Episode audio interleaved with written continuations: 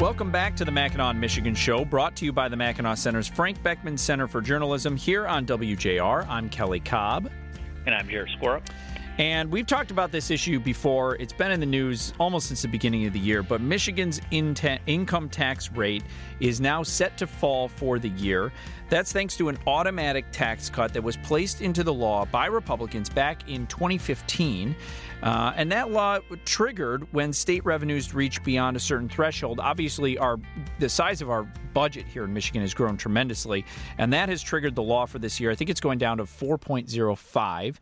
Um, of course, Governor Whitmer tried to spend all that money to prevent that tax cut from happening, but Republicans blocked her proposal. Now, she and Attorney General Dana Nessel say the tax cut is only going to last for one year. Not so fast, says Patrick Wright at the Mackinac Center, uh, who is joined by a number of Republicans, including people who voted to pass the law and said that wasn't the intent of it. Patrick, welcome to the show. Thanks for having me. So, so you argue, and a lot of other people do too. You argue that this tax cut is supposed to be permanent. What does the back and forth look like? What's your argument, and what's their argument?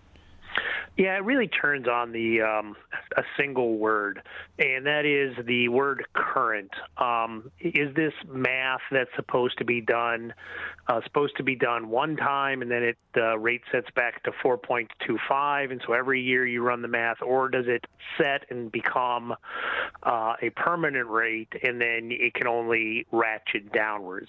Uh, all the Republicans meant for it to ratchet downward. The the word that they used to give them flexibility was current.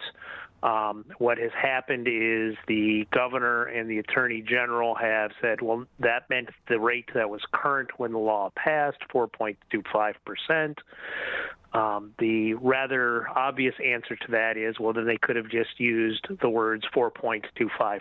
They didn't need a word that um, gave them flexibility when, when they made the law. So, so that's what the argument's about. What does current mean? 4.25 current when it passed, or does it mean current after the last calculation? Yeah, I mean the law would the law. I mean, when the rate drops, it's currently going to be 4.05, right? That's essentially the argument. Yeah, that's our argument, yes. And the Republicans who passed it, and the Senate fiscal, and the House fiscal. Anybody that is not affiliated with the Democratic Party that doesn't want to take a hard vote on raising the income tax back to 4.25%. So, Patrick, the the court's going to look at this and probably and make uh, some type of determination. Um, there's no question um, on either side that of what the intent of the lawmakers were. So we're we're down to talking about the wording. How are the courts? What are the courts going to consider when trying to sort this out? Sure. What the courts do uh, is there is a um, method of statutory construction, and uh, let's assume that uh, all three of us um, clearly intended to do one thing, but clearly said something else. The courts are going to say, well, that's what they meant, is what they passed, the, the law as it passed. So if the language is absolutely clear, and is of only one possibility, then that's what the courts will say. That's the argument that um, uh, the governor Whitmer, the AG, and Steve Liedel, Whitmer's former um, chief counsel are all trying to say is, well, they meant this because of the of the word current, and um, but if there's any ambiguity, then you can look at legislative intent, and then this is where the fact that all of the House, Senate, fiscal um, people are in agreement. The Treasury was in agreement at the time. The Republicans are all in agreement, and um, uh, making an even stronger case um, the best argument legally is in favor of current, meaning that it's supposed to have some flexibility. So, so you've got a lot of evidence on on the one side with the intent of it, what they thought that it meant there, um, mm-hmm. but the court system is obviously sort of has a mind of its own. It, how do you see this playing out through the courts? I mean, uh, the court now has shifted to the left in Michigan, the Supreme Court. Do you see it going all the way to the top there, and do you think that the political influence of the court is going to have a, a say in how this winds up? Well, I think that the uh, Democrats' best hope are for a couple things. One, that uh, the courts might shield them from having the merits to, uh, decided by saying, you know, it's it's too early, which is a doctrine called ripeness, or these aren't the right parties, which is a, a thing called standing. Um, it is better for people challenging the AG's ruling to get into the course and get a ruling as fast as possible. The budget process is going to start. The question is going to be: Do we have the 800 million that's at at issue every single year um, to spend or not? I mean, this is the this is the difference we're talking about.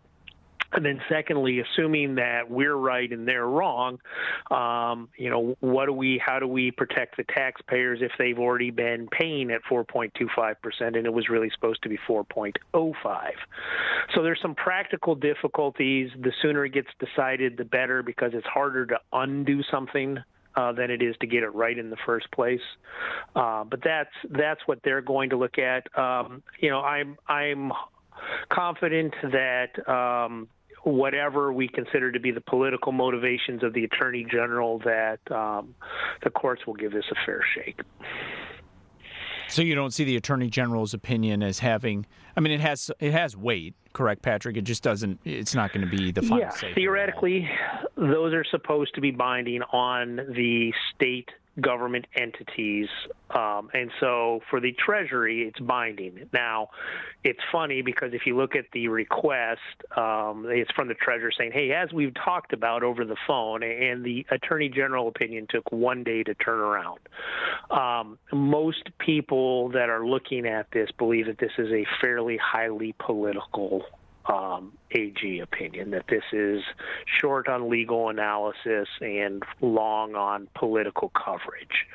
Be that as it may, it now has to be undone, and um, you know you have to go to the courts to do that. Otherwise, the treasurer is just going to say it's 4.25. It reverts um, for the 2024 tax year. So we have to have a successful court challenge. Otherwise, they're going to get away with it.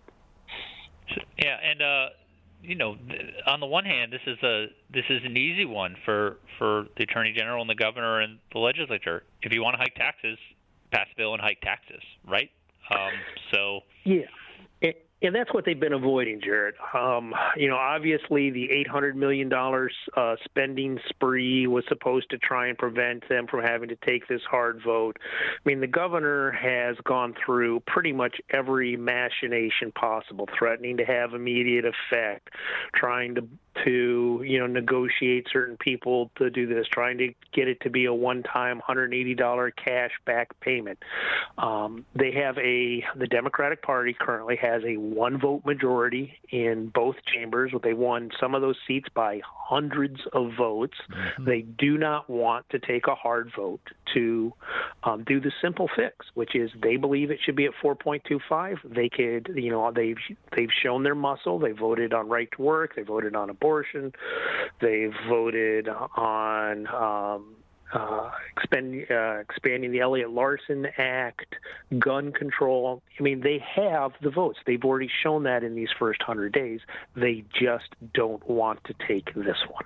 So uh, we only have a few seconds left, but so that if they did take a vote, though, they could take a mm-hmm. vote today on on raising that tax rate, right, and and and essentially removing the drop to 4.05 from happening.